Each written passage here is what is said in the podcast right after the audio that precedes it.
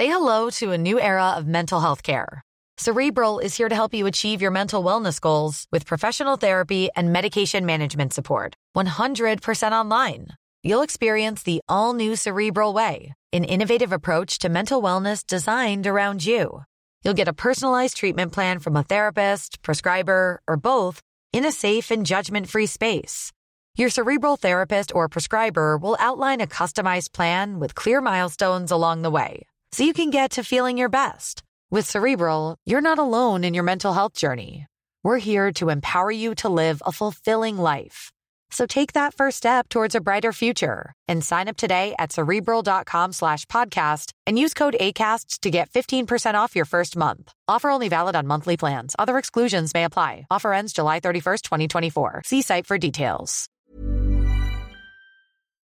Hey everyone, and welcome to the Phileas Club. This is episode 84. We're in March 2017, and in this special, we're going to be talking about Zimbabwe.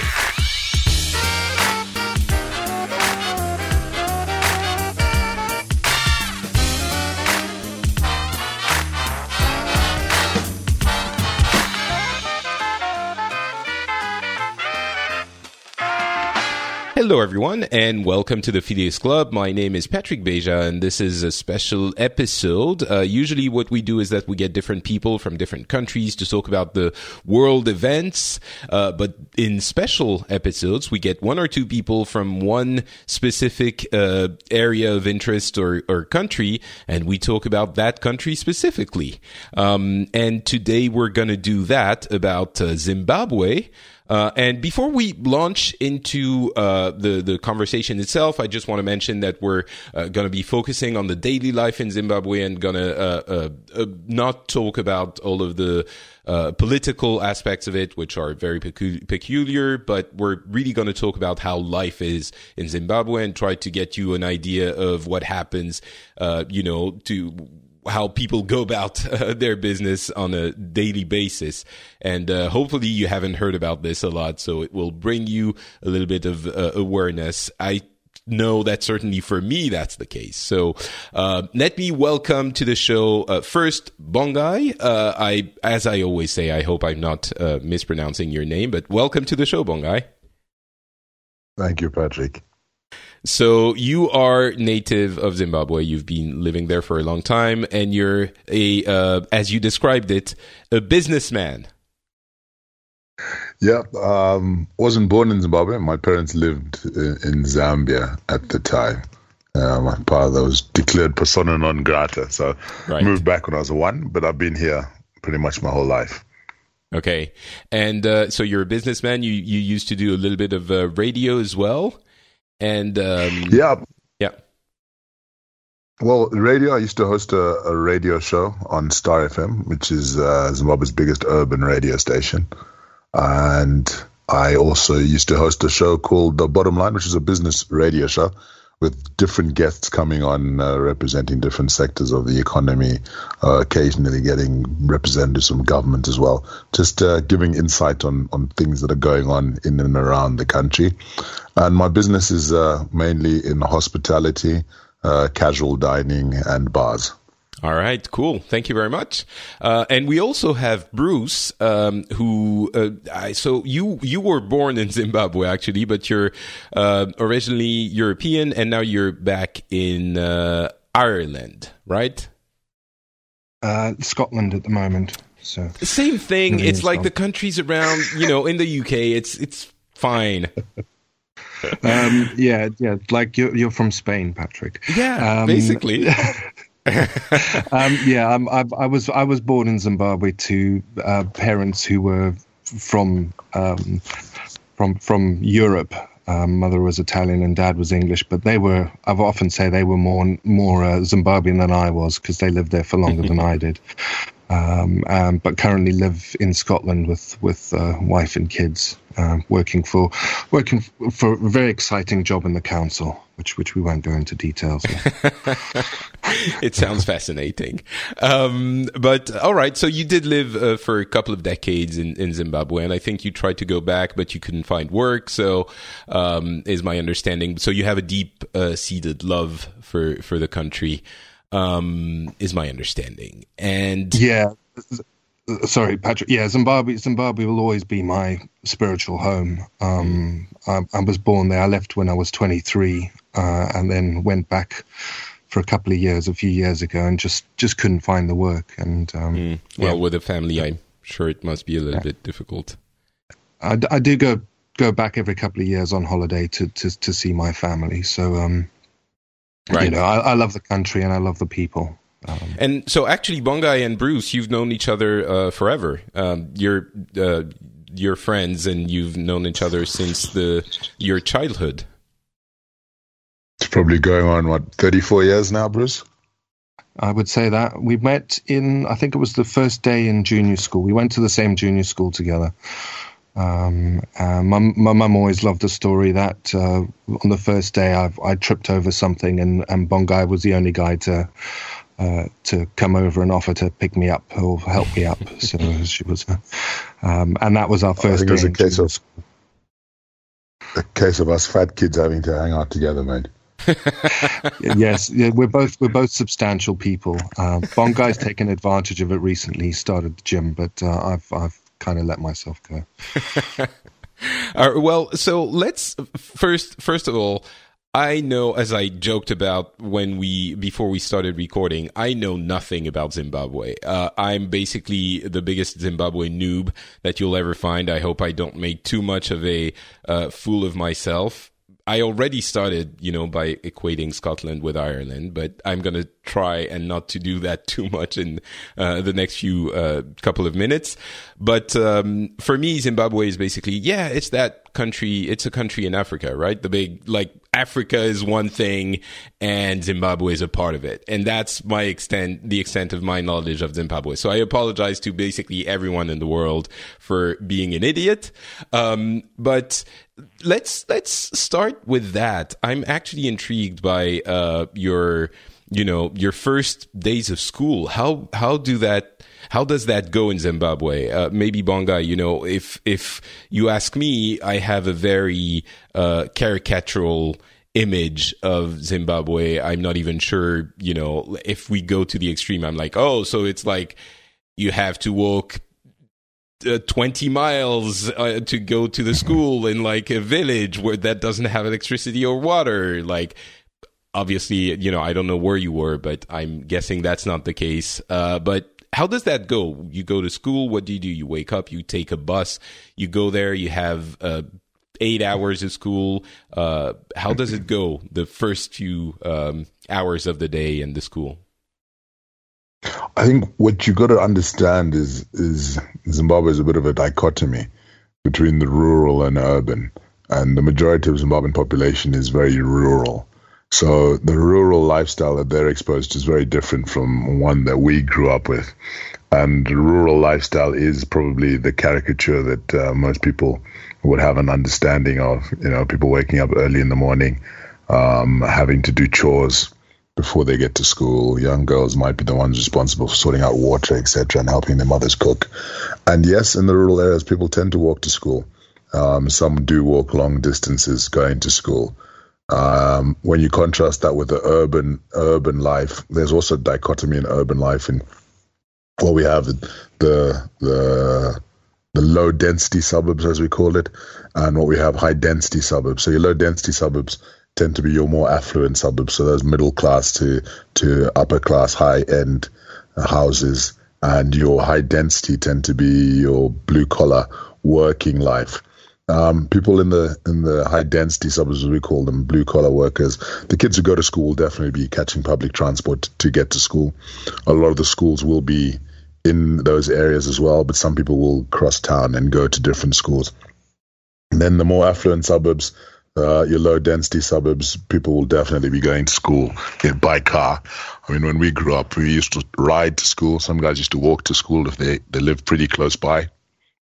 And the curriculum is is pretty much the same across the board. Um, we have a number of different examination boards that uh, people will will be able to subscribe to, and a lot of them are international. Predominantly used to be very British in the system with uh, Cambridge Examination Board, but now people even do the IB International Baccalaureate. Um, you have a number of international schools. My my kids go to the French school, So that's excellent. A, approve a French. Very good. So uh, that's a, uh, a French school. So they they they, they learn in uh, multiple languages, and that follows you know the French system.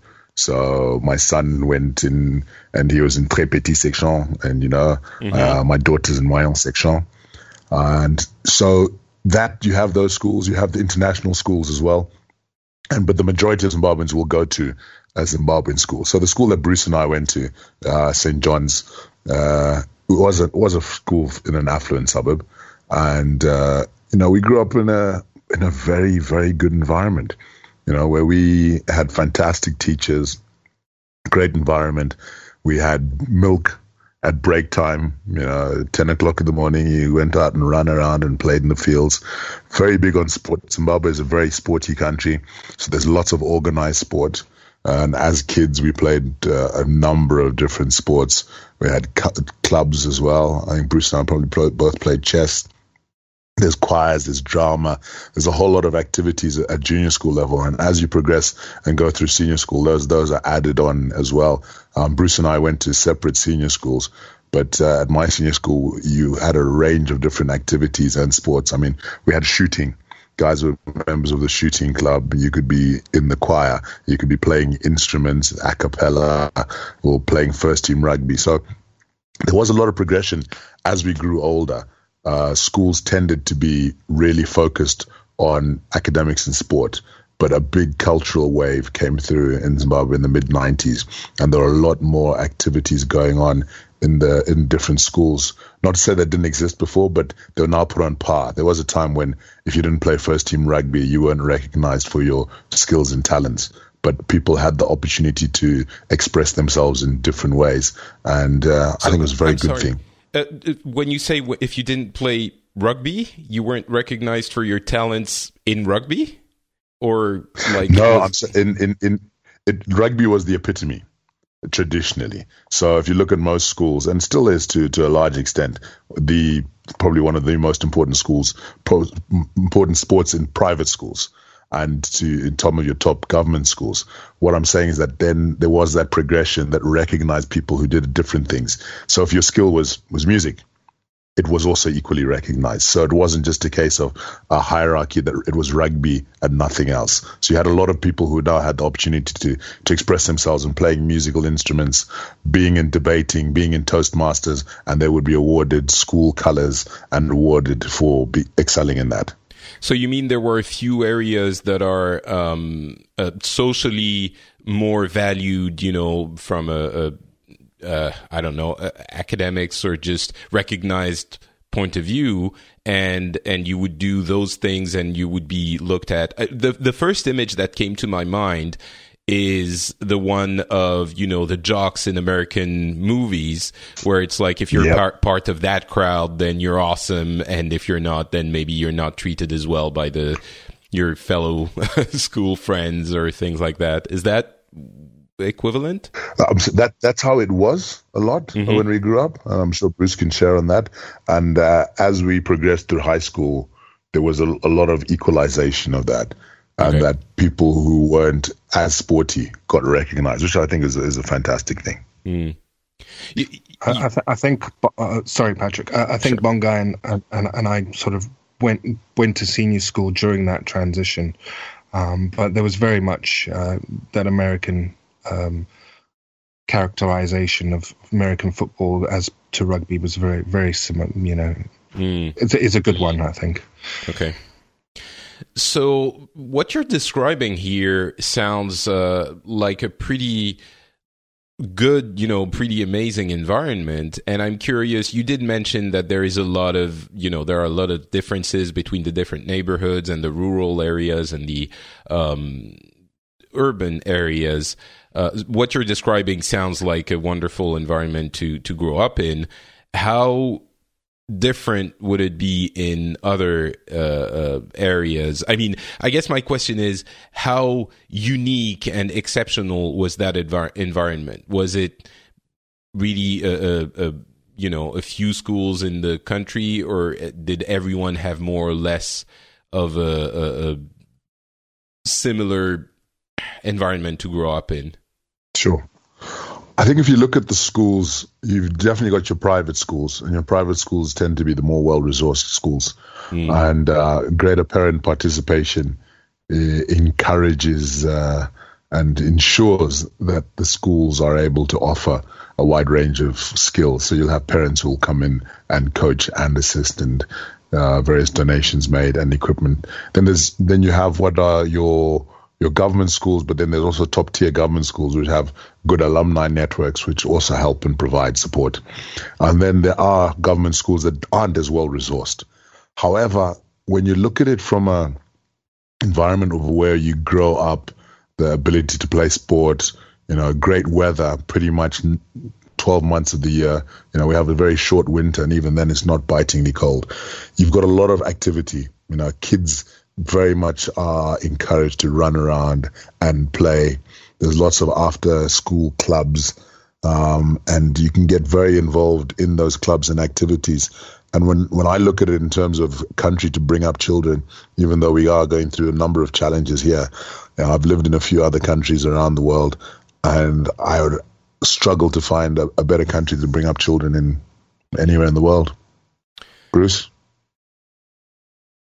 Uh, yeah, I'd, I'd, I'd agree. Although I did move away when when we when we have children, but I think um, it, it, it, a lot of it depends on being able to find the right work, um, and also uh, there's a kind of um, mentality, I suppose, in Zimbabwe that you need to be able to have. It's it's a kind of uh, forging ahead, uh, make a plan, do what you can, make your own, you know, sort yourself out. And uh, that was something I never really uh, got to grips with uh, in a major way. Um, I'm quite happy to. Uh, I, I, never liked the fact that. Um, uh, the, the, the the medical system there is very much based on it's almost an American system, isn't it, Bongai? Um, where, where you you know you, you, you, there's no there's no government medical um, coverage. Uh, like an NHS, no. No, nothing like that. Um, and also, uh, I think um, I. I don't know. It, I've I've kind of lost the track of the question. I just I just wanted to go back a bit, Patrick, if if you don't mind. And we're talking sure. about um, uh, gr- growing up in Zimbabwe, and I think I think one of the things that I think needs to be stressed that that that it was like uh, in Zimbabwe, and I think still is, is that when you look at inequalities, and, and I work where I work, we, we, we actually do in, across Scotland, we look at inequalities, um, people in different um, uh, deprivation bands. Um, I think in Africa, they're much more con- con- contrasted. Uh, and in Zimbabwe, well, I know in South Africa and Zimbabwe where I've where I've lived, it's much more contrasted. You're going to have the well off are going to have a lot of a lot, and those who don't have a lot, um, as Bongai said, you know, the, there are people who will have to go to, you know, the the the young the girls in the family will go and get water in the morning. Uh, from from the wells and um, sorry just no. that's the second times you guys have referenced the fact that the girls are going to go get water and help the yep. the the women uh, cook and things like that I'm curious why and and then sorry it's an interruption but why the girls? You know why it, do you feel that you need to mention that the girls will do it? What do the boys do? Are they you know basically that question. I, I, can probably give more to this but I think there's more of a, a, a sort of cultural divide there. When you look at uh, the Shona and Ndebele and the, the actual um, African cultures it's still it's getting better. I don't know, Bongai. You might you might be better to answer this one. I think, well, like you said, it's very traditional, patriarchal. Um, we are old school in our communities, and there's very much a, a, a, a big division of labor, division of roles. Um, there is, you know, for fear of sounding sexist, women's work and men's work. And I'm saying that's not my terminology, but that's how things are perceived in, in, in an urban setting, it might not be as as uh, abrupt or as, uh, as defined as that. Mm. But yeah, stark. Exactly. That's a good. But uh, it, it's still relevant. You know, a lot of people will women are homemakers. They tend to be. Even if a woman goes to work, you know, there is an expectation that she'll come home and cook for her husband and keep a good house, which is interesting as well because we have a culture which, you know, across the board, even people who live in uh, the high density suburbs, the less affluent, will have domestic workers. So someone can be living in a non affluent suburb but will still have a maid. Uh, might not necessarily have a gardener, but that's also yeah, it's it's also something very striking that uh, we have, which doesn't really apply around many places in the world. Sub-Saharan Africa is big when it comes to having domestic workers uh, in terms of uh, helpers, gardeners, uh, maids who are cooks as well. Mm. So for the for the for women who are in more affluent areas, they don't have to have that same social burden of having to cook and clean. Whereas um, the lower you are, you will even if you do have domestic help who comes in occasionally, there'll still be an emphasis on women being the, the homemaker. So so that's uh, engendered into the children from a very young age boys, in rural areas will go and herd cattle, will go and work in the fields. The girls will do the domestic work along with with uh, getting water, etc. So yeah, very patriarchal society that we live in, and uh, sort of gender roles are defined at a very early age. Okay, that that makes sense. Um, so, do you mean that they do that? The children do that before going to school in the morning? Most likely, yeah. So um, herding cattle and getting water and all of this before school. Some would, some would, not mm. all. Uh, okay. It's hard to generalize and say that that's what everyone does across the board.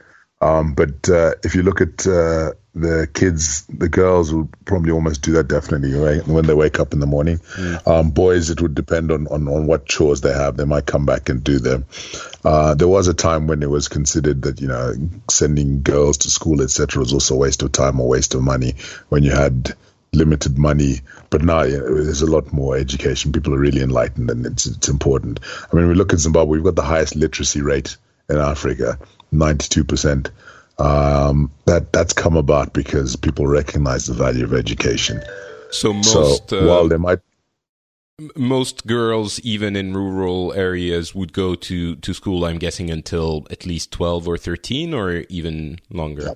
Pri- primary education is definitely something that that is almost universal okay um, and uh, then obviously the, the, the, constraints when it comes to funding, etc., might might have some level of limitation on how far people go.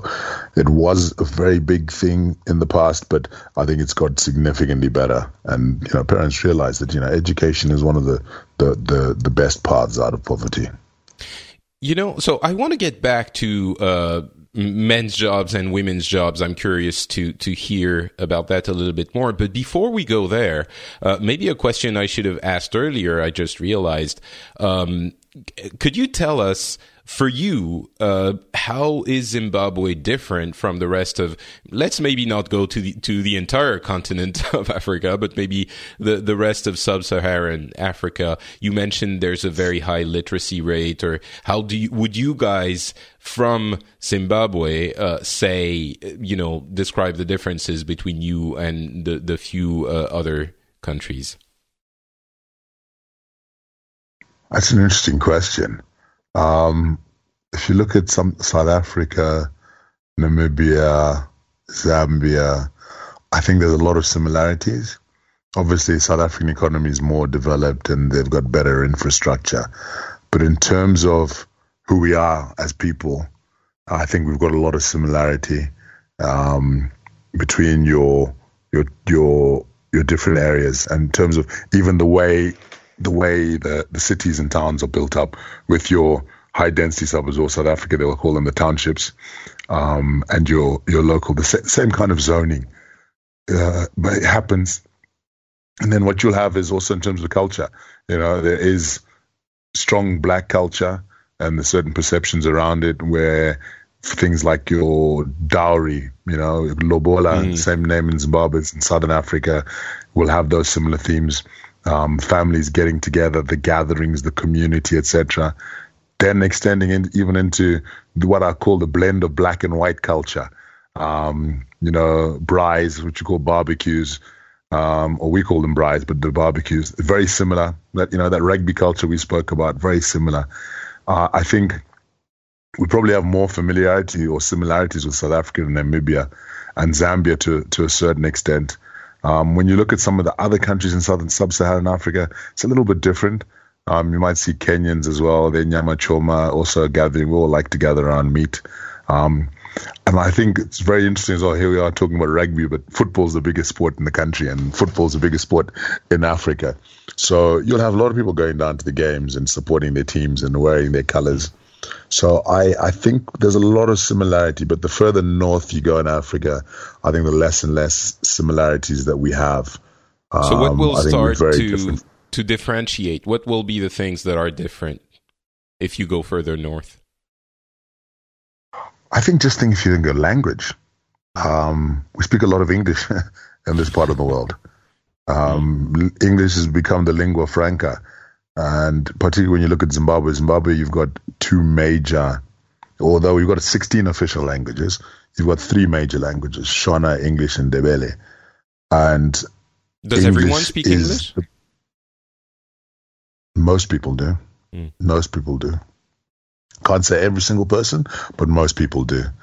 And that's the language of instruction in schools there has been a lot of discussion and debate around whether we need to have languages or we need to have excuse me certain subjects being taught in in local languages and local dialects and the need for that you know which involves a whole major change to the curriculum because like i said the language of instruction is in Shona. I'm sorry, is English. So people are talking about teaching mathematics in Shona, teaching it, uh, chemistry and physics in in those languages to say that it gives kids who have those languages, the primary language, the opportunity to excel. So you'll find that the average person in Zimbabwe speaks so, a minimum so, of two languages. Sorry, the the idea is that the their primary language would be not English, and English is, as you said, the lingua franca, franca so everyone speaks it to understand each other, but it's not necessarily the native language of most people. So you would you it would be interesting to change some of the curriculum to those languages so that they can actually do better. Right? Is that the logic absolutely, behind it? Absolutely, mm. So if you're saying we've got a country that has 92% literacy, you've got the cornerstones and the basics of of, of developing uh, a community and a, and a society that's educated but sometimes you might be hindering certain kids because that they while they speak English, English is not their first language. You know, someone will have to speak, think in one language, then translate back. And I'm sure many non-native English speakers will understand that when you hear a word, you translate into one language, translate it back. And mm. even though the synapses are firing, there is that little delay. and sometimes it also results in a, in, in a lack of comprehension. So there has been a push for that, a lot of debate. Um, and right now, you know, there's, there's, there's, there's advocates on both sides. Some people saying it's a waste of time and how do we develop the, the, the, the, the, the, the language? You know, I'm one of the advocates of, of, of promoting it because every, every, every language is dynamic and you learn things. I mean, you even think about English, you know, pre-internet, you know, we wouldn't have talked about phishing on Bitcoin and, and, uh, CAPTCHA you know, things like that, which are now just common phrases. You know, in France, you got the Académie Française, which right. will, you know, curate language and add uh, language in, in, well they'll look at it and say you know we, we don't have a we word need like that, We need that new, new word or we'll invent exactly. one word yeah exactly yeah. yeah so i think that that that's important yeah it's it's definitely you know something that I can relate to. Uh, I speak a, a few different languages, and something that struck me when I first started really learning and really speaking a different language was how it's not just about, you know, not just about learning the language, but it also brings you when you when you finally are comfortable enough in that language that you don't need to translate in your own head the new language when you're speaking or thinking in that different language i think it it changes the way you it's hard to explain but the way you react the way you uh, you are really uh, language I truly believe this. I'm a different person when I mainly speak French and when I mainly speak Japanese or when I mainly speak English. You know, it, it changes the way you perceive the world and the way you react to the world. So I definitely understand what you're saying when you're um, talking about about that. Um, but so for people listening who only speak one language, I think that's a really interesting uh, thing. Like uh, uh, culturally, it's a wonderful experience to have that richness. And when I say I always listen to, you know, I always watch movies or TV shows in their in their regular, you know, their original language and try to read subtitles. That's part of the reason you lose something when you translate. There's no way around it. So anyway, that's a slight digression, digression, but um, so uh, there's one thing you referenced earlier, which I want to come back to really quickly uh, for just a second. But you did mention that you have, um, I can't remember how you put it, but mixed, uh, you know, uh, black and white uh, populations.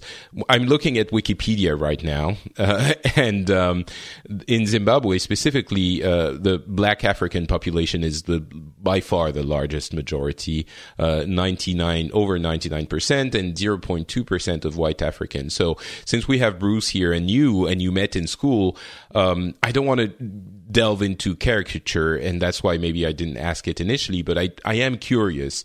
Um, how you know how was it to to uh, have a, a, white friend? Is it was it a common thing because maybe of your uh, uh, environment and your school? Was it were there a lot of white people? Was it weird to be friend with friends with a white person?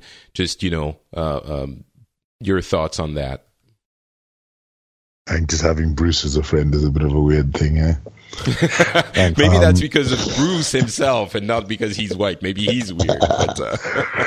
well, I, I actually, I, it'll be fun if Bruce can go first because, you know, white people are, are a minority in Zimbabwe. So it'll be interesting to look at it from a minority perspective. And I'm happy to chip in afterwards, yeah. Um, from minority, well, it's interesting you say that, Bonga, because I mean, the schools we went to, we were they were mostly white, though, weren't they? I mean, Indeed. when, when, uh? when we started St. John's in our year, yeah, of of what was it, sixty odd kids. There are only two black guys in our year. Really? So, yeah. Okay, so you were you managed to be the minority in, in Zimbabwe by being black. It's it, and and it was like that f- through a lot of my um, growing up in Zimbabwe. Mm. It was very much uh, uh, white dominated. You wouldn't you wouldn't believe it and you wouldn't think it, um, but it was very white dominated. It was only it's only really recently that the more affluent schools have become, um, you, you, know, more black. Uh, mm. and and uh, obviously it's a good thing. It's you know it needs to happen. Um, uh, but I grew up in a very uh, I wouldn't say I think I think protected, um, sheltered. I was. I, I, would. I think I was. In, I was very much in a cocoon uh, growing up. I didn't realize um, 99% of the issues going on around me um, because you know I, I grew up and most of my friends were white i had black friends and you know uh, there was never there was never really a question in my head about about that but it was always accepted that you know the the the the, the maid or, or the the that I'm using inverted commas here, help, um, was always going to be black. You know, would have been very strange to have a white maid or a white garden gardener um, growing up. So, so um, was there, there was a moment when you you realized, you know, you? It, I'll I'll share a a very quick story here, maybe that it can relate to that in a weird way. Uh, my mom was born in Egypt, grew up in Lebanon, or you know, part of her childhood, and she has a, a, an accent when she speaks French. And I remember I was about eighteen or nineteen, and um, I was speaking with her, and she said, "Oh, I went to do these administrative things, and." the the person in front of me uh, realized I had an accent, and she she asked where I was from, blah blah blah. And I looked at her bewildered, and I was like, "Accent? What do you mean? And and she said, well, my accent, you know, I, I speak French with an accent. I'm like, no, you don't. What what are? And it took me like it was 18 years of my life that sort of changed in an instant when I realized that my mom had an accent, which I didn't think she did. She was just, you know, my mom and that's what, how she spoke. And it was French. So I didn't, you know, it didn't compute. Did you have a similar moment, um, when you realized, um, wait, all the help is black? What, what is, you know, what's, there's I, something I, weird here. I, I don't think I don't know. It's kind of strange to, to, to think about it, but I don't think there was a moment for me. I think it was a realization, and it was it was only when I moved to well, I first went to university for a bit in South Africa, but then I moved to London uh, in my early twenties, and mm. I started to look back. And it wasn't I can't say I put my finger on a, on an exact moment, but I started to look back and think, hold on a second here, you know. Uh, I, this word privilege is, is thrown around a lot these days, and I think it can be overused by by some of the far left. Um, but I think that there is something in that, in saying that I had a very privileged upbringing, and um, and the, the, the fact that my skin color played a lot into it was, you know, had a lot to do with it. Uh, even even going Zimbabwe had been independent for what twenty years. There was still there's still ingrained I don't know, Bonga. I don't know if you'd call. Uh, uh, I don't know if you agree with this, but prejudices. I, I, don't know if that's a too strong a word or not strong enough. But um, but gr- you know, growing up, I, I, look back and think, wow, um, I used to actually believe this. I used to actually think that this was the way things are, and um, you know, certain people from certain backgrounds uh, have certain places uh, to put it bluntly, and and it's a racist way to think, and and it's it's very strange to think that, um, and to look back and suddenly realize it. And uh, I've always been viewed as as almost being overly liberal by my family, um, and when I started to sort of question my upbringing a bit, it was a bit. Um, it was a bit strange, I think, Patrick. It, it's strange to sort of talk about it here, but um, I've it it still makes me uncomfortable to this mm. day, and I, I, don't think I don't think there'll be. It, it's not like I'm ashamed because you know you, you come from where you come from and you, you learn from your surroundings and where you are, but realizing you grew up in a very much a cocoon in a, in a bubble where uh, you didn't see uh, and I don't know Bonga if you if you saw a lot of what was going on, but you know, you didn't you didn't see really see the news of what was going on in the rest of the country and the you know some of the some of the hardships that people had. You know, I got in a car, I got I got driven to school every day. Um, I had a I had a wonderful life. I'd play rugby after school, and I'd uh, you know chess club. As Bongai said, I was even I was even in a bridge club in, in senior school. You know, used to play bridge. and uh, so you, you were know, eighty um, in in senior school, is what you're saying, playing bridge. yeah, but you well, know, parents, I think my parents were uh, ranked national, ranked uh, internationally in in the late seventies. All right. You see, um, but yeah, so so that's that's it's an interesting. It's yeah. Uh, go ahead. No, I think it's it's really interesting what you're talking about with privilege, and it's kind of you know a lot of people will listen to this and think, pff, pff, of course, what are you talking about? You know, you were being dri- driven around, all the help was black, and of course you could, you know, it's obvious privilege, but surely these other situations are different. And I think obviously they are, but it's the, the, char- characteristic of privilege that you don't really realize it. And I think when you do, you kind of try and justify it, even when it's smaller types of privilege. So, um, it's a, it's a really interesting, uh, uh frame of reference to put around it. Um, but we'll we'll move on from from the topic fairly soon. I just want to ask Bongai if you have anything to add to that. You know, the way you look at it or uh, your experience with this, and then we'll talk about other things. I think one thing you have to acknowledge is that in the time that we grew up, privilege was predominantly race based, and it generally still is in the fact that you know, white people, while they might be minority in Zimbabwe, tend to be generally more affluent. So if you look at representation, well, there's only about 20, 30,000 odd white people in the country. They are probably more, uh, they've probably got a lot more wealth than if you look at average numbers. So growing up and being the only black guy in my class in grade one, it was it was it wasn't a start start startling experience as such. It was just sort of fine because that's what I knew. You know, I went to school with a bunch of white boys, and as as we went on more and more, there were other black guys that came into the class, guys of uh, Indian Pakistani origin. It was more when I went to the high school that I, excuse me, the high school that I went to, where it was contrasted, where there were a lot more black guys, and now when you look back at certain things that happened at junior school, you do notice that I wouldn't call it overt racism, but there were incidents which make you go, hmm. And, you know, having grown up in a privileged environment, I think, you know, Bruce and I are far from representative of what Zimbabwe is mm. um, as two two privileged kids. I think the irony, well, not the irony, the reality is Bruce is representative of the average white Zimbabwean, and I'm definitely not representative of the average black Zimbabwean. Right, right. So that that probably paints the the right kind of picture for you. Um, so yes, affluence is very, very acknowledged thing from an early age because I would get to see how relatives who weren't as affluent and what you do in Zimbabwe from the black communities, we have a rural home. You know, kumusha, that's the word in Shona, or ekaya in Ndebele. So there would always be trips to the rural home, and that's when you can also get that contrast. You know, like I said, the majority of our population does live in the rural areas, so you get the, the practical realities that not everyone has running water and cable TV and uh, and internet. So yeah, privilege and affluence is, is a great reality, but then again, at the same time, you know, we can't make apologies for it. It should be a certain standard which we want everyone to live to. You know, everyone in the country should have running water.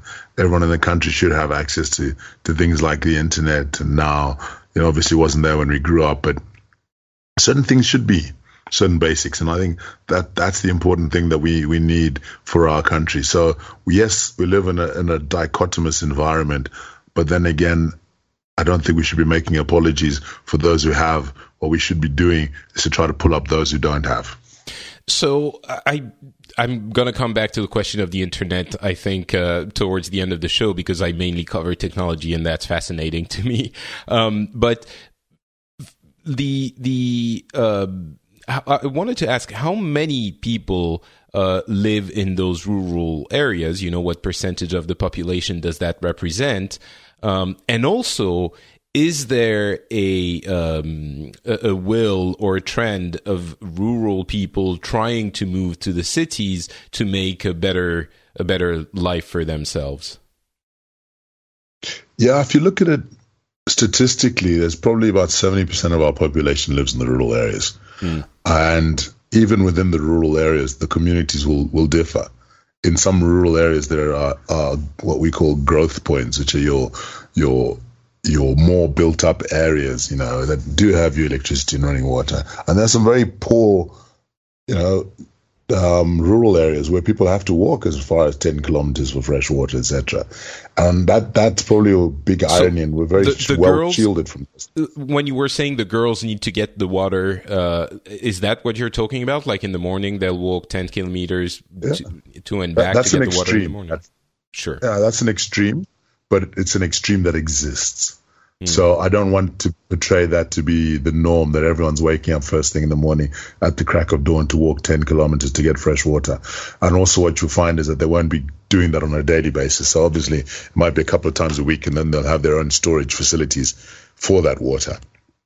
But I just, I, I, I said that just to illustrate the fact that you do have those extreme cases um, even within the rural areas. Some people will have boreholes and pumps, and they'll have water that's running. You know, so it, there's there exist those those those different different elements within the rural areas. So rural population of Zimbabwe is about seventy percent.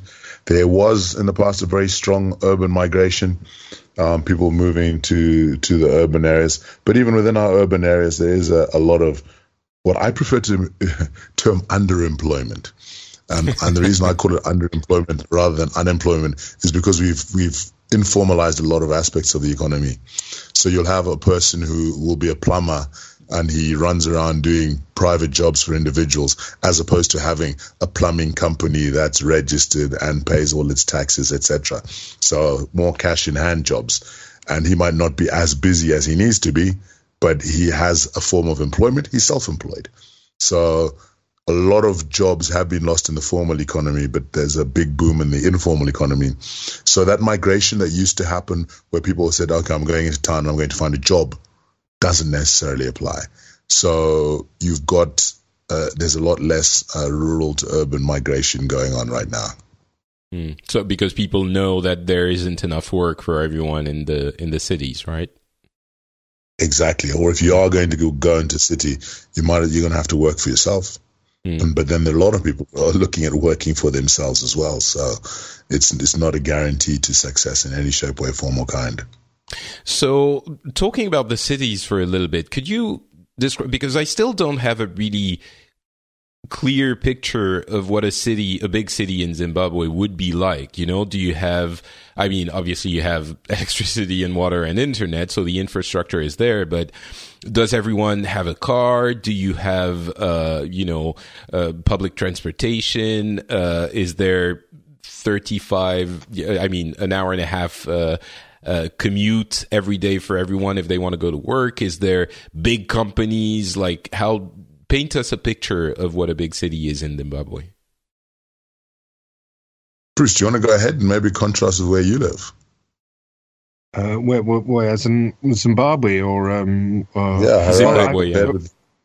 where, where I live in where, where, where I live in Scotland is very very um, rural for, for for for the first for Scotland, so it's it's a very different contrast. But um, I think in in Zimbabwe the, uh, the, the the public transport's very much for the, the let's say blue collar workers. I think uh, Bonga, if, you, if, if, that might be the best way to put it. Definitely. Um, you, would very going just going back to the color thing. You'd very rarely find a white person on a public transport.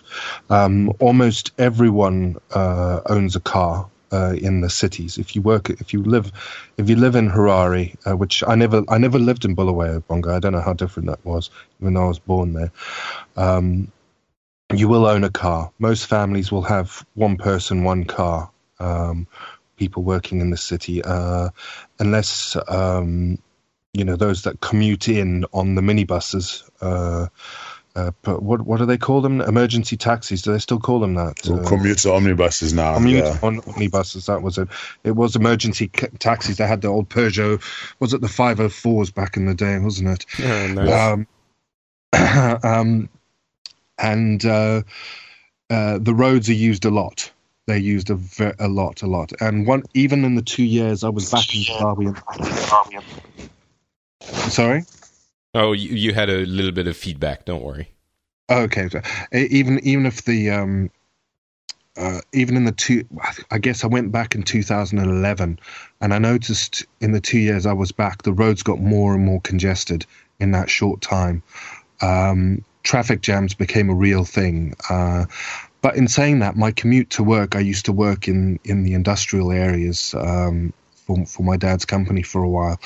And uh, that was about a 25 minute, 30 minute drive into work from um, one of the suburbs, which was Borrowdale, into Graniteside. Um, which I think would have been a fair commute. That was sort of what most people did during the, you know, during the day. Um, the cities themselves, I don't really have much of an insight into that, Bonga. I don't, I don't mm. really, you know, the, the, the, the actual workings of how people run, uh, how people get in. There were there were lots of commuter omnibuses coming in, people paying a fair amount of money in transport. That was quite unreliable. Um, and so I think. Go ahead, Bonga. Yeah, I think when you look when you look at it, um, from a, from a from a from a, an urban perspective, you know, if you look at Harare, you know, we're we're talking about sub-Saharan Africa. You know, Harare is I the capital for for people who don't know. Harare, yes, sorry, it is the capital of Zimbabwe. You know, when you contrast it with some of the cities, like I say, okay, if you compare it with the Joburg, there's no comparison. Um, you know, Joburg has a lot of highly developed uh, uh, public transport like Bruce is talking about. They've got the Rea Vaya, they've got the Gautrain. Um, but a lot of people drive in Joburg, which is pretty similar to what happens here. You know, more affluent people drive, but also you've seen it cascading down as more and more people buy secondhand. You know, the secondhand Japanese car market is huge into Africa. So someone can get a car for four or five thousand dollars. I'm talking about US dollars, and they'll have a car landed here. And so you're finding a lot of middle class people who, in our time, rely well when we were growing up, relied on on public transport, are now big commuters themselves. So that's definitely added to the congestion when it comes to to traveling and commuting. But it's nothing like you know the the traffic that you're going to see in Johannesburg or you're going to see even in Lusaka or in Nairobi with their with their notorious traffic jams. And, and that's so, a sign the the fact that they can afford these cars. That's also you know part of the picture painting I was talking about. It means that a, a four or five thousand uh, dollars investment is achievable for many people, and it means that the the fact they can do that if they couldn't before uh, means the the population is getting uh, uh, richer and more well off. I'm guessing it, it's not like the investment yeah. of a life lifetime to get a a car. So. No, definitely not. Upward mobility is definitely something that's happening more and more. You see it in, even in terms of the type of houses that people are building, you know, and a person who's on a civil servant salary, and civil servants is the majority of the, the working population in Zimbabwe, can afford a car, can afford to build a house, you know, will be able to get access to to to to lending, etc., which is a good thing. Um, that's what you need. You need to have that upward mobility in society. You need to create a, a bigger a bigger middle class. You know, I think that's that's that's an essential element. People who have enough money to to be able to send the kids to the best schools that they can afford and focus on education, etc. I think that's a crucial aspect that that's that's needed and is necessary in this country. Mm. Um, we're seeing it more and more, and uh, it's it's a good thing. It's a good thing. Yes, while the traffic jams might have increased, it's it's still a good thing that uh, people have cars. Yeah. So um, the if we we talk about the, I didn't want to ask that question, so I'm going to get back to it. Uh, the women's job and men's job. Uh, again, in the, with the idea of trying to paint a picture of what every day is like in uh, in maybe the capital or where you know uh, uh the big cities. What would be considered a man a man's job and a woman's job in those uh, urban areas? Whoa. I mean, in the urban areas, like I said, a lot of people have domestic help. So, you know, back in the day, it might have been the man's job to take care of the garden, look after it, and the woman to clean and cook. But if people have got domestic help, whether you've got a maid, it might be the job of the wife to make sure that the maid is doing the work that's necessary. you know, she will be the one who goes shopping, and likewise, the man of the house makes sure that the gardener is doing the necessary and doing the needful. But I don't think it's it's it's too far different from you know what what happens in, in, in homes all around the world. That you know, a man must take responsibility for his family, and if you're in your house, you know, doing the little DIY jobs that need to get done, making sure that bulbs are replaced, you know, take your wife's car out and make sure that uh, it's, it's, it's, it's, it's in good working order. Exactly. I think those those are those are just the traditional roles that that, that we're all comfortable with. Mm. I, I don't think you have a lot of the stereotypical old school attitudes still uh, prevailing. There are probably pockets where it does exist, but you know, particularly in your in your urban environment, you're not really worried about about things like that. It's not a case of this is woman's work. I'm not going to do it. I mean, mm. you know, I grew up with a father that's very traditional, but you know, he'd cook dinner for us on the weekends. You know, I had no problem with wearing and washing dishes, etc. You know, I do the same thing for my kids. So, I, I while I while I while I acknowledge that we we we live in a in a patriarchal society. You know, we aren't we aren't cavemen. Fair enough. Um, what about like uh, uh, employment? Are, are, there do women often work? Is there uh, you know does it extend to the to to this uh, state where women are very accepted in the workplace or how does it work in that uh, respect? Absolutely. I think you find that, a lot of women work and people need to work. I mean you know growing up You know, we can across the board. You can see many families were were built up on both families working, and it's a crucial. You know, I, I when I grew up, my mother went to work every day. She got had an opportunity to retire earlier. My father worked, so both both both members of the family worked. I've got sisters; they all work. Um, married and I'm not married, and, and working is important it's a it's a it's a key aspect of of getting money for the for for the family coming through. And i don't think there's there's a, we live in a society where people frown upon women going to work. You know going women going to work is encouraged. Uh, it was just international women's day recently and you, you see a lot of publicity and you see a lot of coverage of it going on in the press. In fact, the, the, the radio station that I used to work for went through to one of the women's prisons and you know carried out various programs and activities, and they made donations. There's a lot going on in and around that. Um, in the past, when it's International Women's Day, certain radio stations would only have women broadcasting. Mm you know, parliamentarians would be going out and having particular messages and activities in and around what's going on with regards to Women's Day. So women working and being accepted in the work environment is it's it's it's it's it's just natural and it's very much part of of our society. Right. So it's it, it, seems like Women's Day, to take that specific example, was just as big a deal uh, in Zimbabwe as it was in many other parts of the of the world in the Western world. Um, it seems without a doubt. Mm. Who knows? It might have even been bigger. You know, there's there's a lot of noise being made about it. Um, a lot of those activities and days and the the ones that highlight social causes are very big on our calendar. Um, you've got a lot of local organizations, a lot of non-governmental organizations, not profit, not-for-profit organizations, plus various arms of UN, you know, who will be very actively involved in doing those things. And it's important that they, they work on doing those things. So it's key and important for, for us to have those organizations that, that, you know, are, are emphasizing things, whether it comes to children like UNICEF and, and, uh, and WHO, etc. So yeah, very active in Zimbabwe. Actually, that brings me to another question, um, which might be uh, uh, a little bit difficult to answer. But uh, before we move on to the question about uh, tech and the internet, which I definitely want to uh, ask you about, um, how would you I don't even know how to ask the question, but what do you think of uh, the Western world's views on your country and maybe even the continent? But, you know, it seems to me that we're sometimes a little bit condescending or maybe, you know, we're trying to to help a lot of uh, good intentions and maybe you look at this and think guys, that's very nice, but that's really not what we need? Or is there anything there that you can talk about? Or is that something that I'm thinking about because I'm from the Western world? I think what you, what, okay, there's two, two, two aspects that, that, that, that immediately come to mind. The first is perception.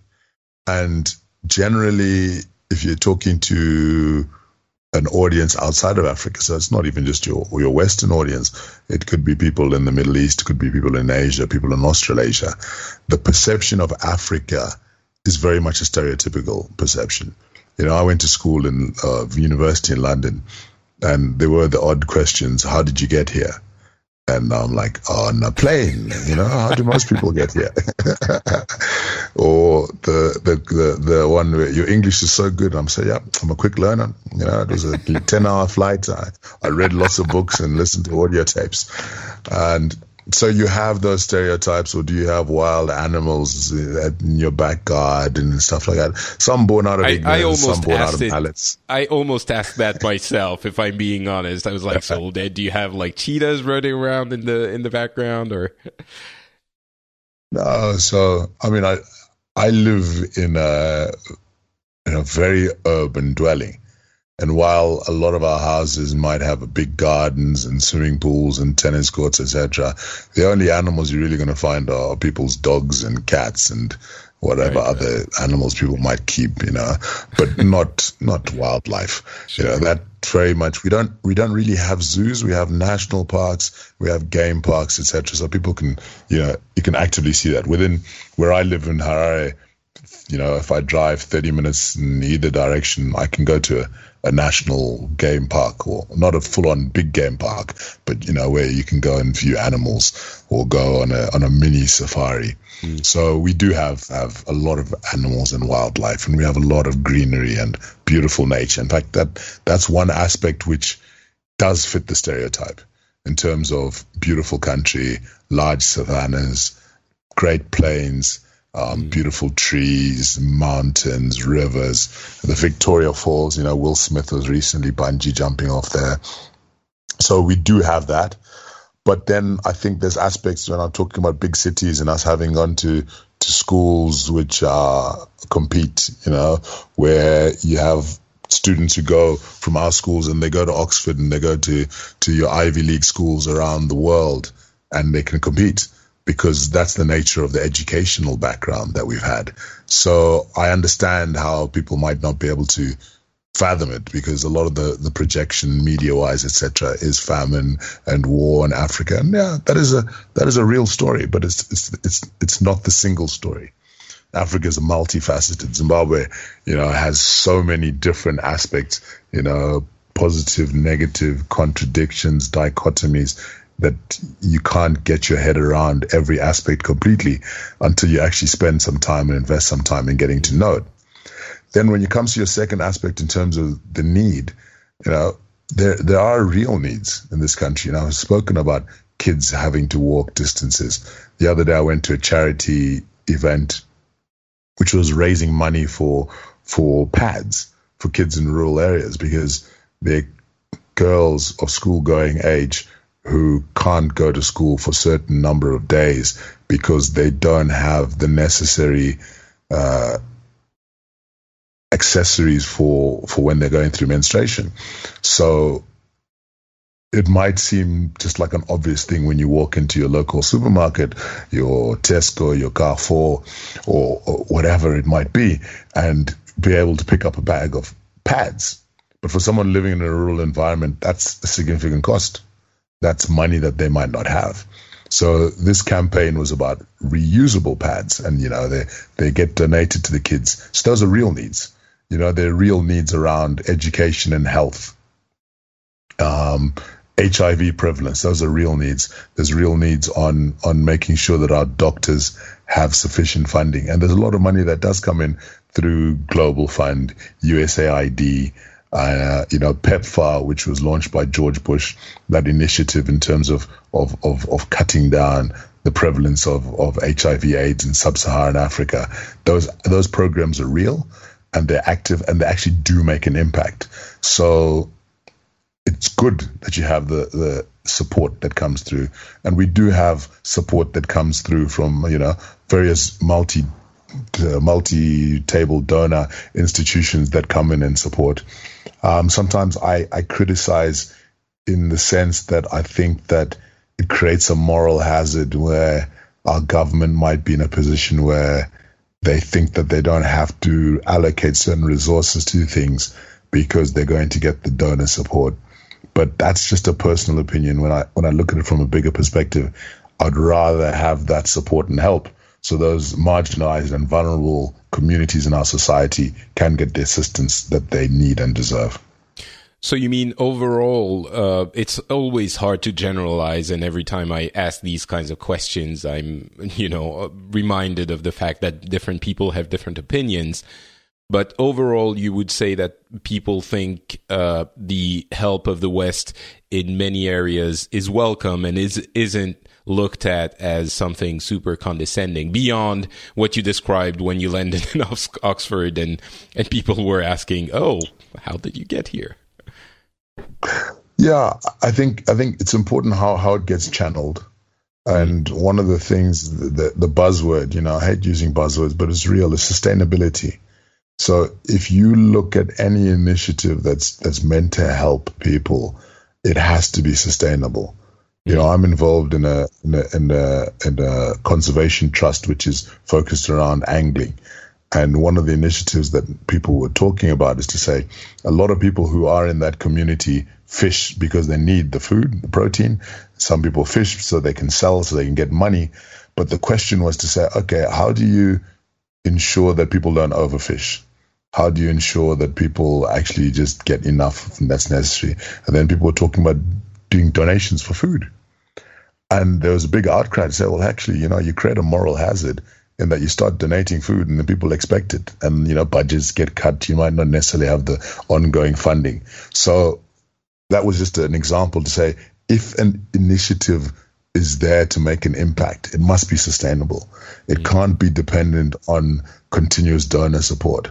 So even if you look at it in terms of the modern world, you know, there's a lot more emphasis on on social activities that actually empower communities for the long run. And you know, there's actual businesses that are actually commercializing social social enterprise. Social enterprise is, is a business venture that looks at impacting communities in a positive manner and sustainable manner. So help is very welcome and very necessary. But if it's going to be help that makes a continuous impact, let it be sustainable. And sustainability for me is, is, is, is the key. Isn't there a, a, a, saying which is something like "Give a man a fish, you feed him for a day. Give a man learn, teach a man to fish, you feed him forever." Something like that. Maybe it's not Absolutely. with fish, but uh, yeah, yeah, but that that that that is true. That is yeah. true. You know, if it's a, if it's a one-off event like a flood, etc., yes, you can direct resources for that specific activity. But sure, disaster you know, relief, things like that. But yeah, absolutely, absolutely. Um, all right, let's uh, finally get to that. Uh, I, I, was going to say trivial topic of technology, but certainly it isn't trivial. I mean, infrastructure and uh, it's it's essential because it, it enables so much uh, else to function. Um, so technology, I, my initial impression would be that uh, your situation is that with smartphones, uh, the the country started to get connected a lot more, and and it's the primary way people access uh, the internet, uh, meaning smartphones or you know feature phones. Was would that be accurate, or do does everyone have a computer anyway and has had for you know twenty years, so you don't really care about smartphones? No, phones, phones by far mm. uh, are the largest. If you look at the mobile penetration rate in Zimbabwe, I think it's about ninety five percent. So when you say when you say mobile, you're not talking about only smartphones, right? No, no, no, I'm talking about across the phone. So mm. across, sorry, across the board, in terms of your your feature phones and your smartphones. So with your smartphone smartphone penetration, I think it would probably be in your 50% region. But and that translates into what you see in terms of your internet penetration. Internet penetration in Zimbabwe is 50%. I think it's gone down from 51%. So it's gone down one percentage point. So 50% is not not bad. Um, it's not it's not good, but it's not bad either. Um, so what you're finding is people with feature phones have still been able to access things like biNu um, still be able to get things through that. I'm, I'm sorry, I don't know what ba- biNu is. Well, biNu is a, a, way of people being able to access internet internet uh, services using using feature phones. Okay. So it's, so it's what kind of service? Which services would they have access, access to? Hmm. Low data access. I see. What kind of yes. services? Like, so, is it Facebook? Well, Facebook, or? Twitter, Google, Wikipedia. Um, so biNu, um, it's it's it's a, it's, a, it's very interesting. I, I haven't actually used it myself, but uh, I know quite a few people who use it. Um, you know, and about I remember reading an article the other day that saying about 350,000 Zimbabweans still use it. You know, and it's one of the cheapest ways of of staying informed. Um, it's got a lot of little applications, etc., and it basically allows people to have access to all these things in a way that uh, because it compresses compresses data. Right. You know, right. you don't have and your images and text, so it's cheaper and it works on a lot of the old phones. So basically, if someone's got an old Symbian or Android device, they can still access that. Mm. Um, but you know, when you look at uh, smartphones, without a doubt, smartphones are, are are essential, and that's how a lot of people access internet. You've got a lot of internet on on telephones. We've got cheap internet that's come about through the mobile services, where people get an all-in package, which will give you, you know, a lot of data, your calls, um, and then you also have various packages. You can even get a Facebook package. You can get a, a WhatsApp bundle. We call them bundles, which will give you access. What you can choose to get access for a day, or for a week, or for a month, and that allows a lot of people the ability to to to be online at a limited cost. Where someone knows that they just want to be able to to access WhatsApp, and then when they want to access data, they'll be able to buy a bundle that's just relates. It can be a daily bundle, you know, which are cheaper, or they'll get their weekly bundle. So even if someone's got a dollar in their pocket, they can have access to the internet.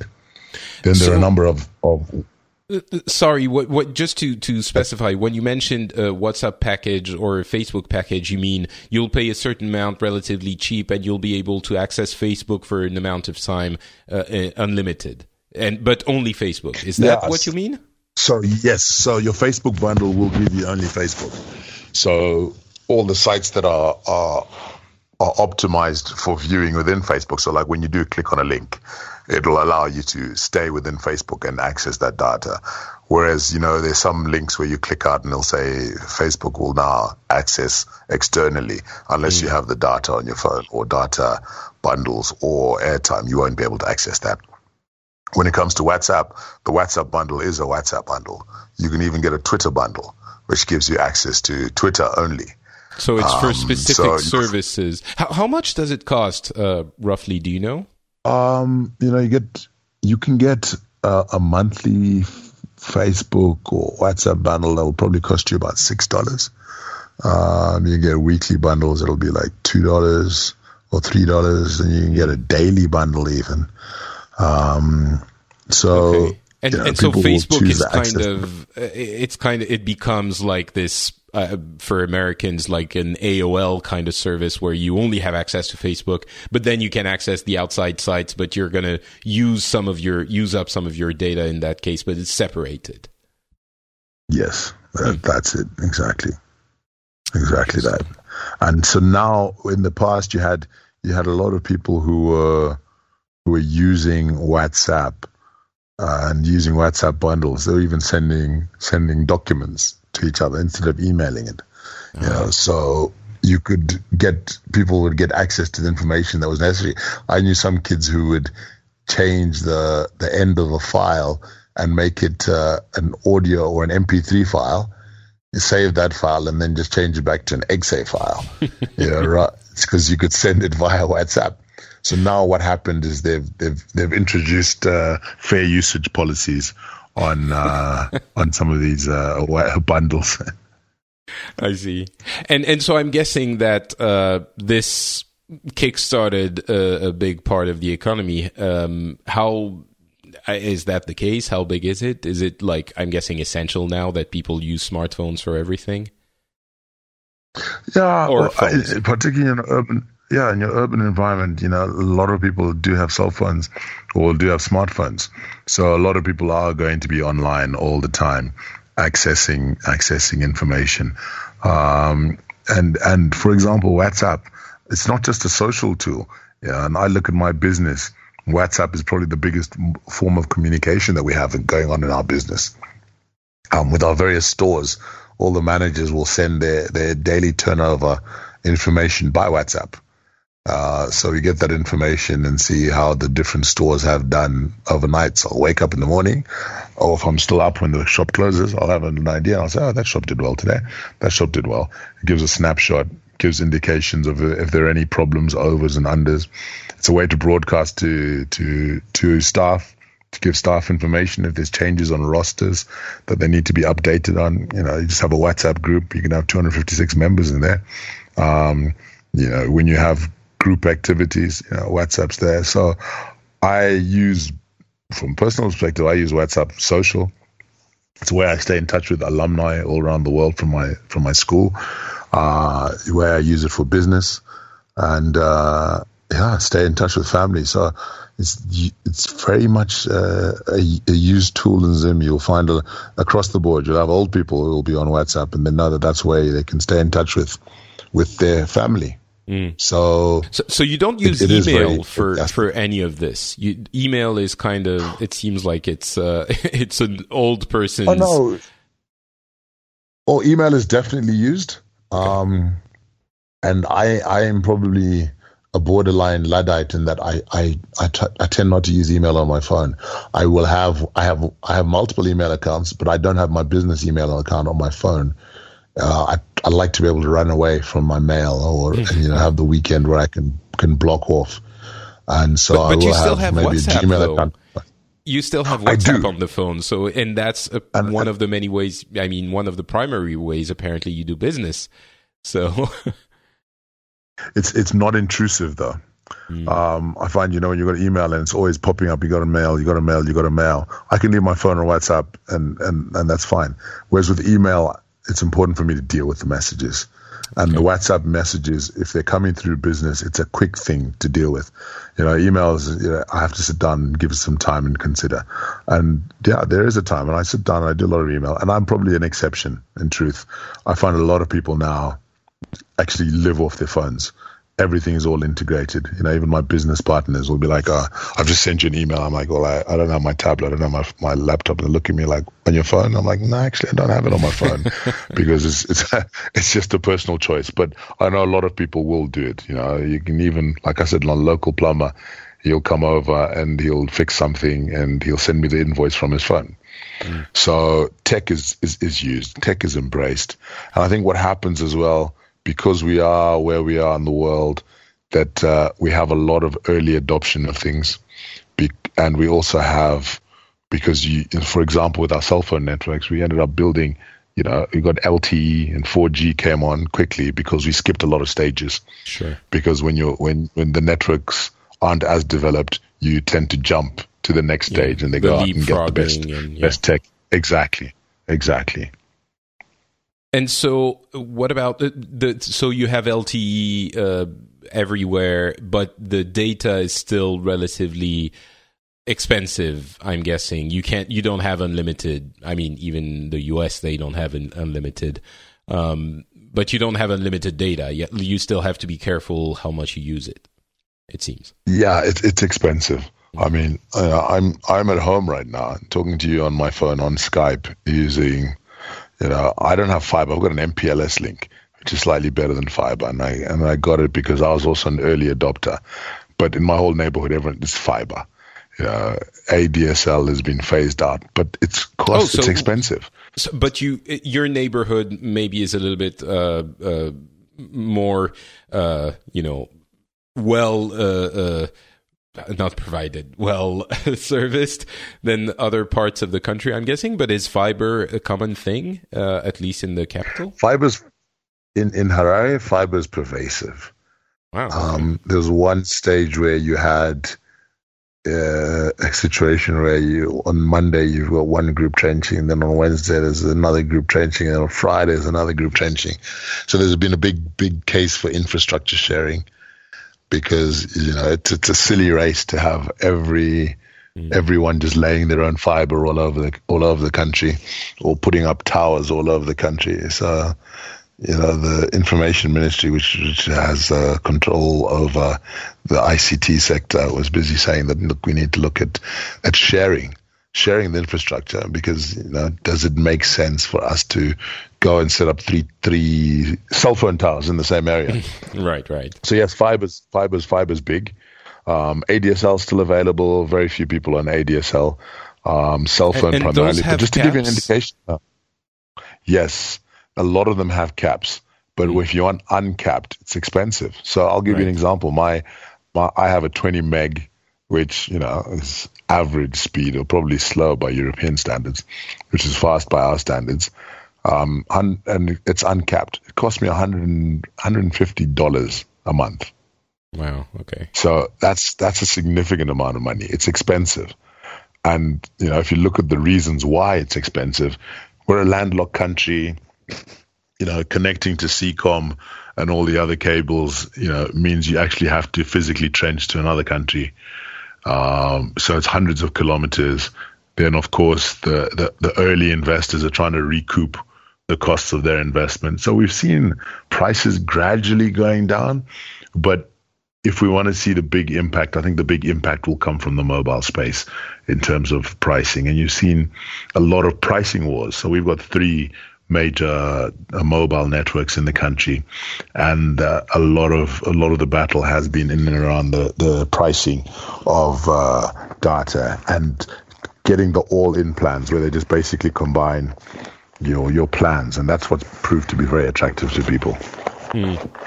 So, what about uh, commerce? I think we're going to uh, get to the end of our uh, conversation fairly soon, but I do want to ask, you know, like payments and commerce and is there i guess two questions. First of all how does payment happen online? Uh, is it like bank transfers or do you have other services? Uh, i know there are specific phone services for uh, uh banking in africa. And then uh, do you have like online commerce being developed in the country as well? Yeah so if you look at it um, traditionally, everyone who wanted to do a transaction, go into the bank, fill in a form. Uh, and so in our banking sector, we have what's called the real time gross settlement network, RTGS. So if you want to send a transfer from one person to another, basically you had to go into the bank, fill in a form. There was a cutoff time, whether it's 11.30 or whatever time, for you to do the transfer. That was the traditional way of sending money back and forth to individuals. Then there was disruption, and disruption came about particularly through the mobile space. So your mobile networks, you know, M-Pesa is one well-known example in Kenya. Mm. Um, so all the mobile networks in Zimbabwe have mobile banking. So they have mobile wallets. So you can then now transfer money from one person to another via the phone and that person could be registered or not registered. And If the person wasn't registered, basically they'll just have to go to an agent and they could redeem their money. Uh, then how do they like they show the document on their phone or there's a tracking number and how do they exactly. identify themselves though? You should have a tracking number. You go to the agent and say, I've, you know, I would like to redeem this amount of money um, I'd like to cash out, and this is the reference I've got, and you just show them the ID. So in Zimbabwe, everyone has a national ID. Okay. From the so, day you're born, you're assigned an, an ID number. Mm. So the person so, would would say, "I uh, on my phone, I'm transferring that amount of money to that person with that ID number," and uh, well, don't even need to have the ID number, just the, the person's cell phone number. Oh, okay. And that so then translates I'm sending into money to your number, and then they would be able to cash out. Okay. And then the ecosystem built up where they developed a whole number of merchants. So I, you could send me money, Patrick. You send me a hundred dollars, and then instead of having to cash out, I can go to the supermarket and I can actually use that money in my mobile wallet and pay the supermarket via my phone. Mm. So that ecosystem developed to the point where it's trying to keep the money in the system where people don't have to cash out. That's one example. Then the banks also came to the party with regards to how people did it. So you can send money mobile banking where you actually log into your bank account. And we've got a system called Zipit. So basically, I can send money from my cell phone to any bank account around the country. And it actually, I think I've done it from one of my own accounts to another. I think the quickest time was 30 seconds between clicking and getting an SMS confirmation that money's gone from one account to another. Right. So that's called Zipit. Um, then there's app mobile banking via your apps. A lot of the banks have mobile apps. Then you of course internet banking, and for me that's the cornerstone of my business. I do all my transfers via via internet banking. So log into my accounts, transfer money around. I will have all my suppliers preloaded, all my employees preloaded as well. I will go in and I can just do batches and I can put in 50, 60 payments, put the various amounts, put the references, click send, get a batch. I'll get a proof of payment and uh, the money goes through to the, to the respective people that I'm paying. So does that also work via uh, cell phone or do you have to do that on the computer? I'm thinking about the UI. How does it, you know, do you actually click oh, everything? Yeah, well, it's it's hard to do it on on on on cell phone right. um, because just the size of the screen. Exactly. Um, when you look at some of the different banks, some of it I've got pure mobile banking, pure internet banking is is web based. Some actually have Java applications, so you can't. It's difficult to run the Java app on on your phone or next to near impossible. Mm. And they'll actually even tell you, you know, the screen size not supported. So I will do it on my laptop or I'll do it on my on my tablet. But in terms of actually m- mobile banking or or app banking, I can do that from my cell phone. Mm. No problems okay. at all.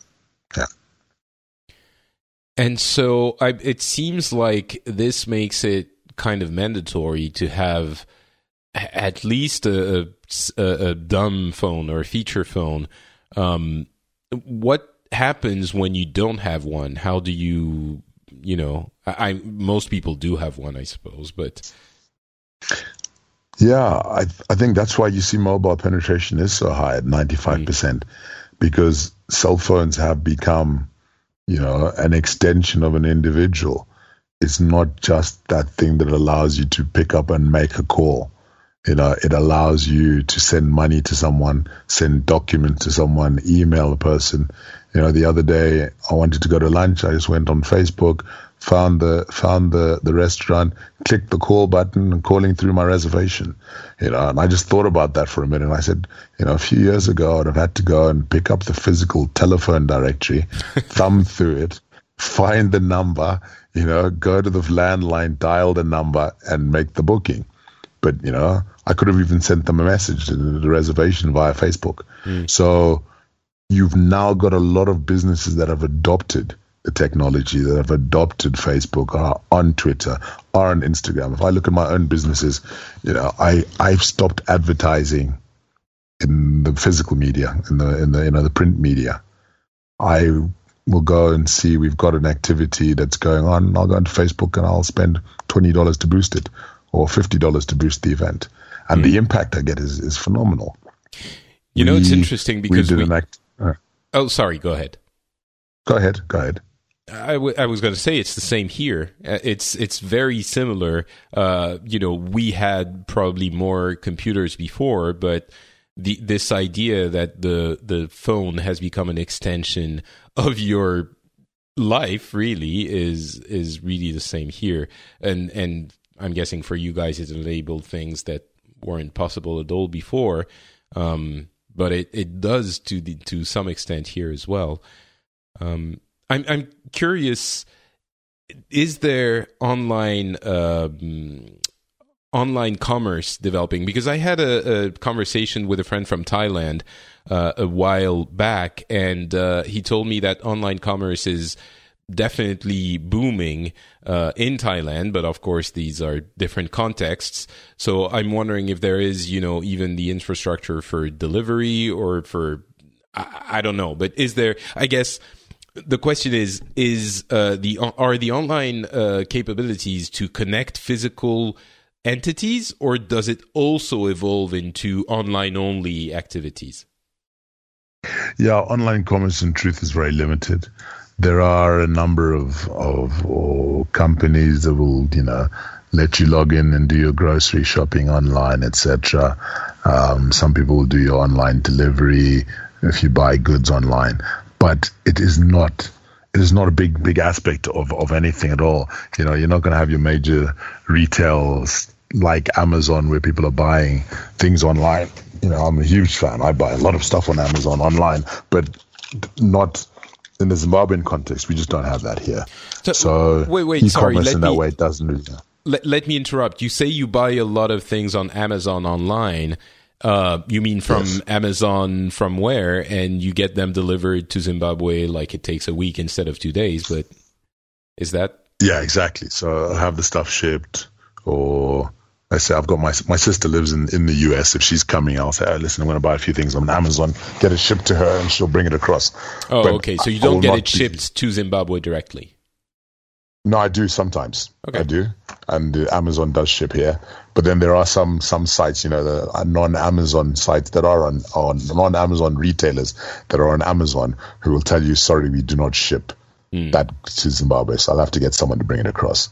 But yeah, it it in terms of that that happening here, e-commerce is very limited. We are still traditional brick and mortar someone will actually go onto a Facebook page or onto a website of a of a store and see what what goods and services are available, then jump in their car and drive across and buy. Okay, yeah, that makes sense. Yeah.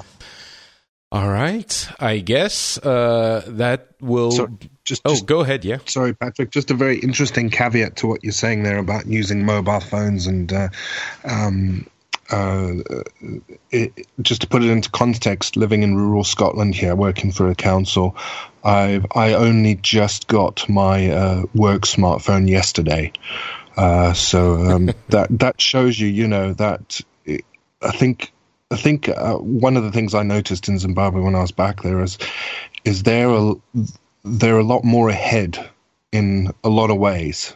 Uh, than some of the rest of the world, and it's like you say, early adoption is is uh, is something in Africa that I think will push.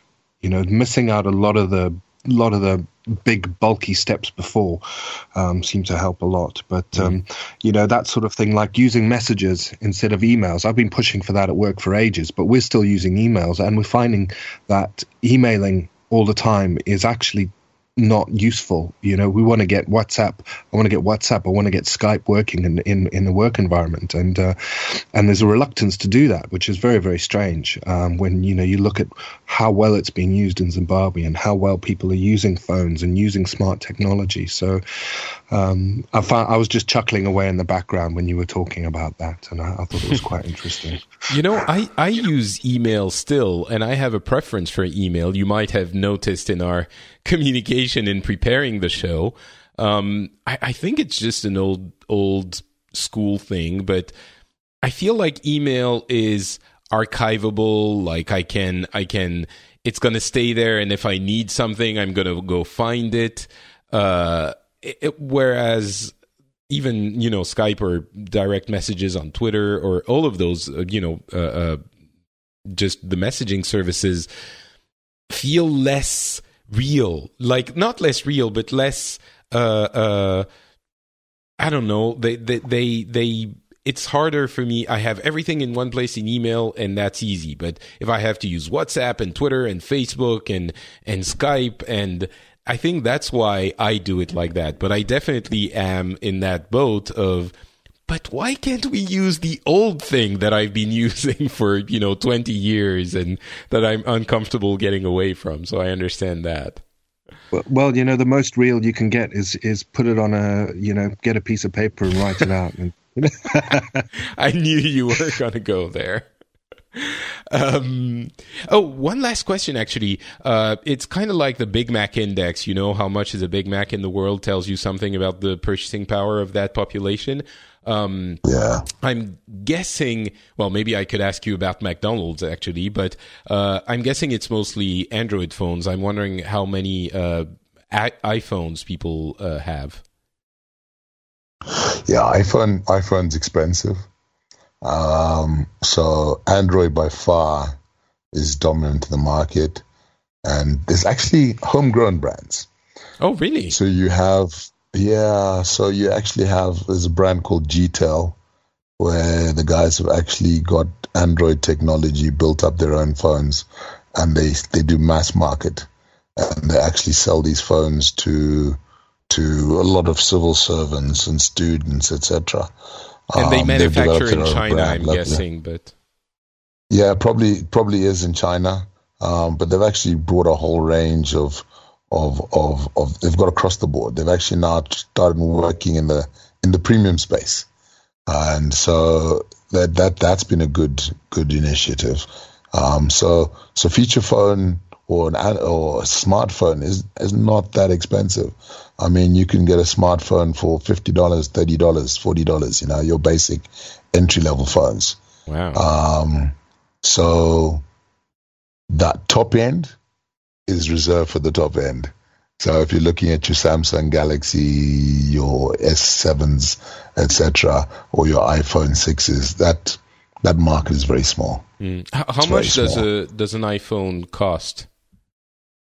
A brand new iPhone, iPhone 6 probably cost you thousand one hundred dollars, thousand two hundred dollars. Okay. Um, your Samsung Galaxy is probably eight nine hundred dollars. Yeah. Mm. And how much for a Big Mac? We don't have McDonald's in Zimbabwe. Well, um, there so... you go. That's it. Over. I'm never going to Zimbabwe. but we got they got KFC though. You know. Oh, is, oh yeah. KFC is a recent entrant. So we've, we've we've we've in the fast food space we've tended to have our own home brands. Um, and if you look at one of our fast food companies, Innscor, you know they're a billion dollar business, and they they've spread their wings all the way into East and West Africa. So it, uh, it proves that you know sometimes homegrown does work. So if you're looking at your average burger, your average burger, mm, what do I say, two dollars fifty, I suppose. Oh, that's very similar to the prices we have here. Maybe a little bit. I yeah, and when I talk dollars, we actually use US dollars, just so so your listeners are aware. Mm-hmm. yeah. Uh, but if if you like burgers, uh, Patrick, you have to visit Zimbabwe one day. It's the best the best meat in the world. Um, best meat in the world, definitely. Uh, I, I, heard a rumor that uh, Zimbabwe is one of the few countries that the Argentinian embassy doesn't bring their own meat in. Oh. All right. Well, you've convinced me. I'm back on on, uh, on the Zimbabwe uh, uh, boat. I'll go there one day.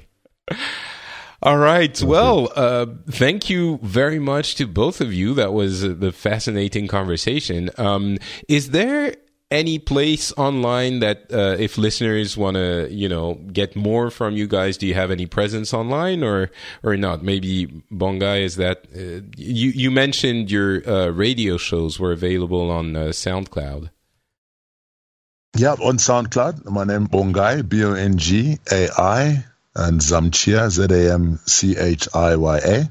Um, see some of my previous radio work there. And if they're interested to know what, what's going on in the Zimbabwean hospitality space, they can have a look at one of my businesses called Pariah State. So just on Facebook, it's Facebook Pariah State. That's uh, our casual dining and uh, resto resto bars, as we call them, and we call it the best bar in Africa. I, I, can, I, can, second that nomination for best bar in Africa. We went there over when we were there in November. Cool. Well, you might be a little bit biased, but uh, I'll take your word for it anyway. All right. Well, what about you, Bruce? Uh, do you have any online presence you want to promote? Uh, I'm I've, I've I'm on Facebook, but I'm also on Twitter. I think Bruce Woodward three. Oh, uh, on Twitter, and um, otherwise, I'm just a, I'm just a regular, normal person. I'm I'm a bit of a uh, a, a Blizzard a fanboy, um, but, as as um, we all. um, so I've you know there, there's all that, but uh, you know what? Just uh, just follow the Phileas Club and Pixels, and and you know I've got to say thank you to Patrick for what you're doing because I think uh, this episode, but I think there's uh, some of the stuff you've done, done in the past with challenging people's views on on you know, and even your own views is is very good, and, and I appreciate it, and I and I hope it carries on for a long time. Oh, thank you very much. I, I really appreciate that, and you're kind of uh, making me blush a little bit. Thanks, Bruce.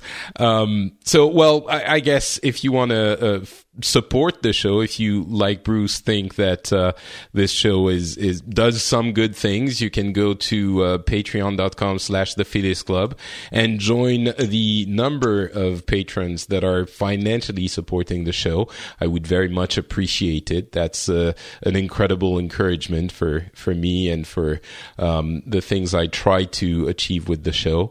Um, if you don't have uh, money to to waste on my uh, on my endeavor, you can always go to iTunes or any other uh, desk, uh, podcast catalog and uh, leave us a review with a few stars. Uh, Purdue from Sweden said, excellent podcast with five stars, a good way of getting to know more about the world. Thanks for doing this, Patrick. Thank you very much. Uh, Purdue, I'm going to pronounce it like that. Um, and, um, and I hope that in this episode you did get a little bit of perspective, some interesting uh, facts and figures. And I really want, uh, again, to thank uh, Bongai and Bruce for being on the show. It was uh, super interesting for me, at least. So I guess that is uh, uh something we've we've achieved no matter what. And uh, we'll be back in uh, towards the end of the month with a regular episode. It will be interesting again with things happening around the world. I can't wait to tell you what's been happening in the French election, and I'm sure we'll have other things to talk about as well. Again, thank you very much for listening. Thanks, Bruce, Bruce, and thanks, Bongai, and uh, we'll talk to you soon. Bye. Cheers.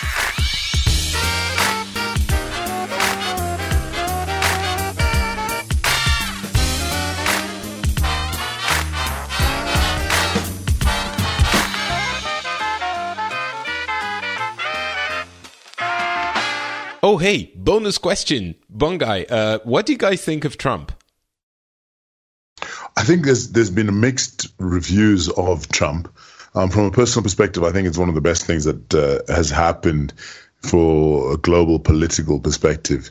I think it shows that democracy is alive, strong, and well. It also shows the fact that people are unhappy with the current political environment and that when they choose to make a, a, decision or a choice, I mean, you see that manifested in Brexit, albeit some people will say they didn't completely comprehend what Brexit was. But I think it's democracy in action. I think it's something that should be acknowledged and praised. And while Donald Trump might not necessarily be the best poster boy for this mini rebellion. I think it's it's a very good thing. Uh, I look forward to lots and lots of fun with Trump being president. Um, from a Zimbabwean perspective, you've seen a lot of reaction from our local politicians with uh, hope and belief that it might result in better relations between Zimbabwe and the USA. I'm not sure that that will necessarily happen because as the same as Barack Obama was president of the United States, Donald Trump is very inward focused and inward looking. So I don't think he has a lot of time and consideration for us in uh, little Zimbabwe. But the takeaway is definitely uh, that democracy is strong and alive and that people recognize and realize that they have a voice. And when they band together around a particular cause or individual, they can prevail. Uh, I think that's a very, very different view, Bongai. That you know, I think a lot of people will think that's, uh, uh you know, he's he's he just look from where I'm sitting in the sort of Western world. He looks like a big buffoon. You know, it doesn't really. Uh, I don't know. I, I, I understand that concern, and uh, in many ways, when you when you watch his press conferences and the and the grandiose displays when he's signing executive orders, you you you get that feeling. But what I'm encouraged by is that you know you look at the institutions, the democratic institutions. Trump will issue a travel decree, and the courts will turn around and say that's ultra vires the Constitution or whatever law is applying then is applicable. That's that's the true test, and that's the nature of a democratic process in play. You've got the separation of the institutions. You've got the robustness in place. You've got a situation where government is held to account. And when they do craft legislation or make executive orders, they've got to ensure that it's legal. It might not necessarily be something that we all agree with, but it's legal. And ultimately, you've got to acknowledge the fact that he was elected and he won an election and he is representing people across America, whether or not they chose to elect him or not.